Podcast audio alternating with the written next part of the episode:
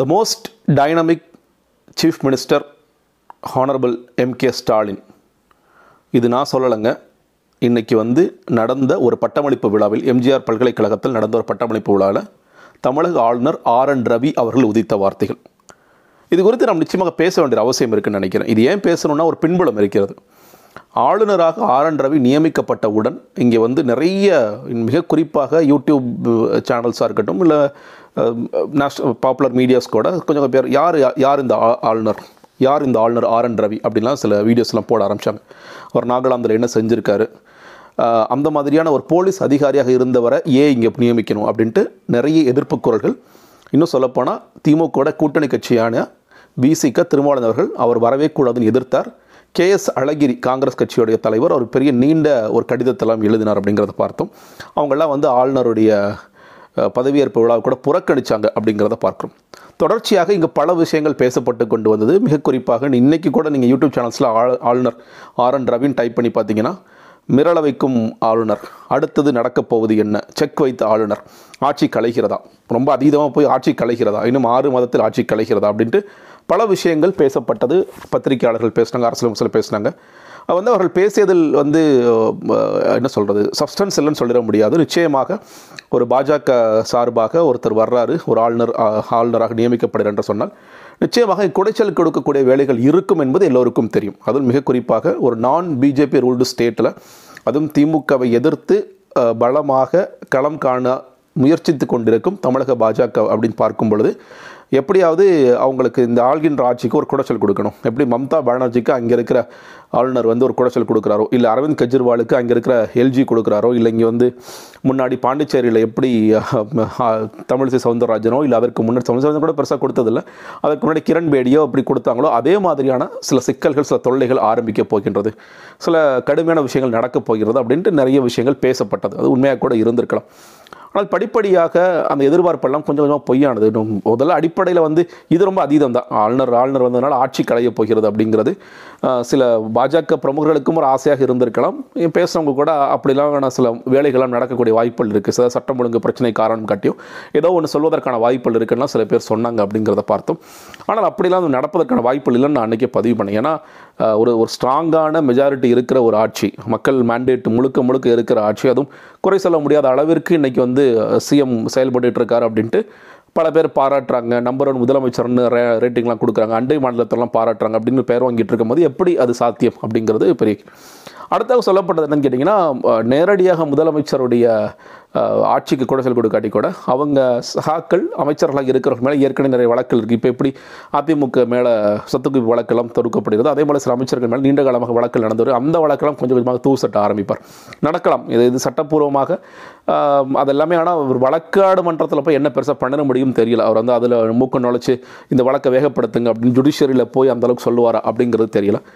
ஆளுநர் வந்து சில இதெல்லாம் கேட்குற பவர் பாயிண்ட் ப்ரெசன்டேஷன் கேட்குறாரு அப்படிங்கிற கூட பெரிய பேசுபொருள் அனுச்சு இறையன்பு அவர்கள்ட்ட வந்து சில பவர் பாயிண்ட் ப்ரெசன்டேஷன் கேட்டிருக்காரு. ஒவ்வொரு துறை ரீதியாக என்ன நடக்கிறது அப்படின்ட்டு. அப்போயே நிறைய பேர் வந்து கொதிச்சாங்க. என்னங்க இது? அன்னைக்கு இருந்த ஆளுநர் அவர்கள் நீங்கள் வந்து நான் போய் ஆய்வுக்கு போகிறேன் அப்படின்னு சொன்ன உடனேயே திமுக கொடி பிடிச்சாங்க. ஸ்டாலின் அவர்களே களத்தில் இறங்கினார். அந்த அளவுக்கு மோசமாக இருந்தாங்க. இன்றைக்கி வந்து அவர் பவர் பாயிண்ட் பிரசன்டேஷன் கேட்குற துறை ரீதியாக பவர் பாயிண்ட் பிரசன்டேஷன் கொடுங்கன்னு சொல்லும்போது கூட இவ்வளோ அமைதி காக்குறாங்களே. அப்போ இவங்க பாஜகவோட கூட்டணிக்கு போகிறாங்களா பாஜகவோட தொடர்பு ஏற்படுத்த போகிறாங்களா அப்படின்ட்டு பல விஷயங்கள். எப்படி மம்தா பானர்ஜி ஸ்ட்ராங்காக இருக்கிறாங்களோ அதே மாதிரி இங்கே பாஜக தொடர்ச்சியை எதிர்த்துக்கிட்டே இருக்கணும் அப்படிங்கிறதா இங்கே சொல்லப்பட்டது. ஆனால் இது வந்து ஒரு சாதாரண நடைமுறை தான் ஏன்னா இது வந்து முன்னாடியும் இது நடந்திருக்கிறது. அவர் வந்து தலைமைச் செயலர் சொல்லியிருக்க மாதிரி ஒரு பவர் பாயிண்ட் ப்ரெசன்டேஷனில் ஒவ்வொரு துறை ரீதியாக மிக குறிப்பாக மத்திய அரசோட வெல்ஃபேர் ஸ்கீம்ஸ்லாம் ஒழுங்காக நடக்குதா அப்படிங்கிறத செக் பண்ணுற ஒரு பாயிண்ட்டாக அவர் கேட்குறாரு அப்படிங்கிறத புரிந்து கொள்ள முடிந்தது.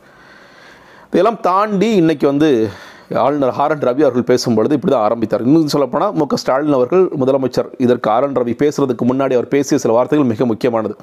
அவர் வந்து பட்டமளிப்பு விழாவில் பேசும்பொழுது கிராமப்புறத்தில் இன்னைக்கு போய் நம்மளுடைய மருத்துவ மாணவர்கள் சேவை செய்வதில் பல சிக்கல்கள் எழுந்துள்ளது அப்படின்னு நீட்டை வந்து நேரடியாக நீட்டுங்கிற வார்த்தையை பயன்படுத்தாமல் தொட்டுட்டு போகிறார் அவர் என்ன சொல்கிறார் நீங்கள் கிராமப்புறத்தில் போய் சேவை செய்யுங்க நீங்கள் பல சிக்கல்கள் எழுந்திருக்கு. நீங்கள் மக்களோட முதல்வர்களாக மாறுங்க அப்படின்னு சொல்லுகிறாரு.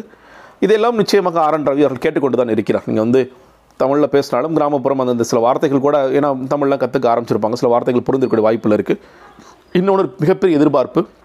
இந்த ஆளுநரிடம் எதிர்பார்ப்பு மிக மிக முக்கியமான இரண்டு எதிர்பார்ப்புகள். ஒன்று வந்து இந்த நீட்டுக்கு என்ன செய்ய போகிறாரு ஆளுநர் வந்து ஒப்புதல் கொடுக்க போகிறாரா இல்லையா? அது என்ன செய்ய போகிறார் அதே மாதிரி எழுவர் விடுதலை குறித்து இந்த ஆளுநருடைய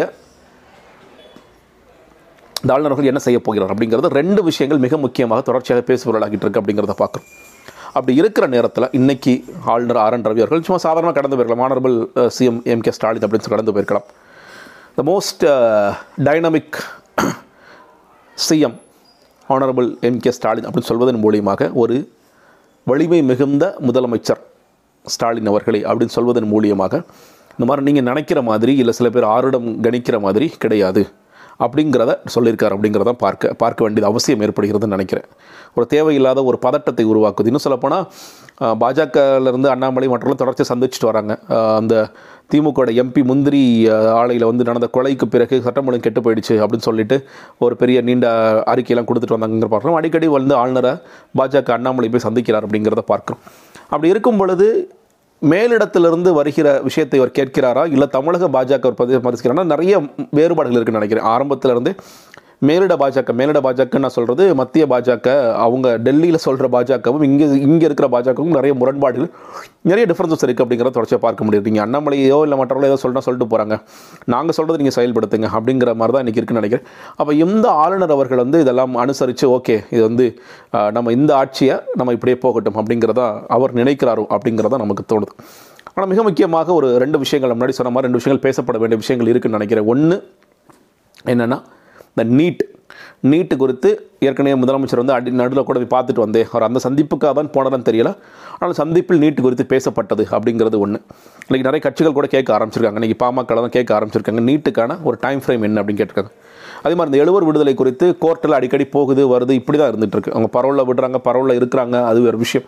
ஆனால் அவர்களுக்கான நிரந்தரமான முற்றுப்புள்ளி இது முற்றுப்புள்ளி நான் சொல்லும் பொழுது ஒன்று விடுவோம் இல்லை விட மாட்டோம். இது மறுபடியும் மறுபடியும் நான் ஆளுநர் வந்து பிரசிடென்ட் அனுப்பார் பிரசிடென்ட் ஆளுநர் அனுப்பார் இப்படி இப்படி வந்து ஒரு பாலை போட்டு போட்டு விளையாண்டுட்டு இருக்கிறதுல எனக்கு உடன்பாடு கிடையாது. அது மனிதாபிமானம் அப்படின்னு நினச்சிங்கன்னா மனிதாபிமான அடிப்படையில் அவர்களை வெளியே விடலாம்.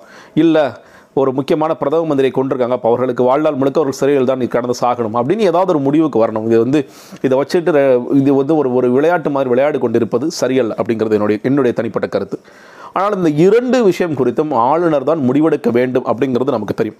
இந்த இரண்டு விஷயங்கள் குறித்து இப்போ ஒரு வலிமை மிகுந்த முதலமைச்சராக சொல்லப்படுகிற ஸ்டாலின் அது அவரோட வார்த்தைகளை சொல்லும் பொழுது அப்போ இதற்கான நகர்வுகளை அவர்கள் நகர்த்த வேண்டும் நினைக்கிறேன் அதுவும் இல்லாமல் ஸ்டாலின் அவர்கள் வந்து இந்த நீட்டு ஏ கே ராஜன் கமிட்டியோட ரிப்போர்ட்டை பல மாநிலங்களுக்கு அமைச்சிருக்கார். சில முதலமைச்சர்களை நேரடியாக போய் நம்மளுடைய மந்திரிகளாக சந்திக்கிறாங்க.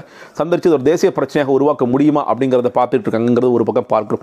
அப்படி இருந்தாலும் இது ஒரு மாநில பிரச்சனை அப்படின்னு பார்க்கும் பொழுது ஏன்னா கிட்ட எல்லாரும் தமிழ்நாடு போல் எதிர்க்க எதிர்க்கலாம் அப்படிங்கிறது தெரியும். அப்போ தமிழ்நாடு மாதிரி எதிர்க்காத மற்ற மாநிலங்களிடம் ஒரு அங்கீகாரம் கோருவதுங்கிறது வேற ஒரு சப்போர்ட் கேட்குறதுங்கிறது வேற. ஆனால் இங்கே இருக்கிற ஆளுநர் தான் அதற்கு முடிவு சொல்ல வேண்டிய ஒரு அவசியம் இருக்கிறது. அப்போ இதைக்காக தொடர்ச்சியாக அழுத்தமும் குரல் கொடுக்க வேண்டிய ஒரு அவசியம் ஏற்படும் நினைக்கிறேன். அடுத்த கட்ட நகர்வு ஆதரவாகத்தான் இருக்கணும்னு நினைக்கிறேன்.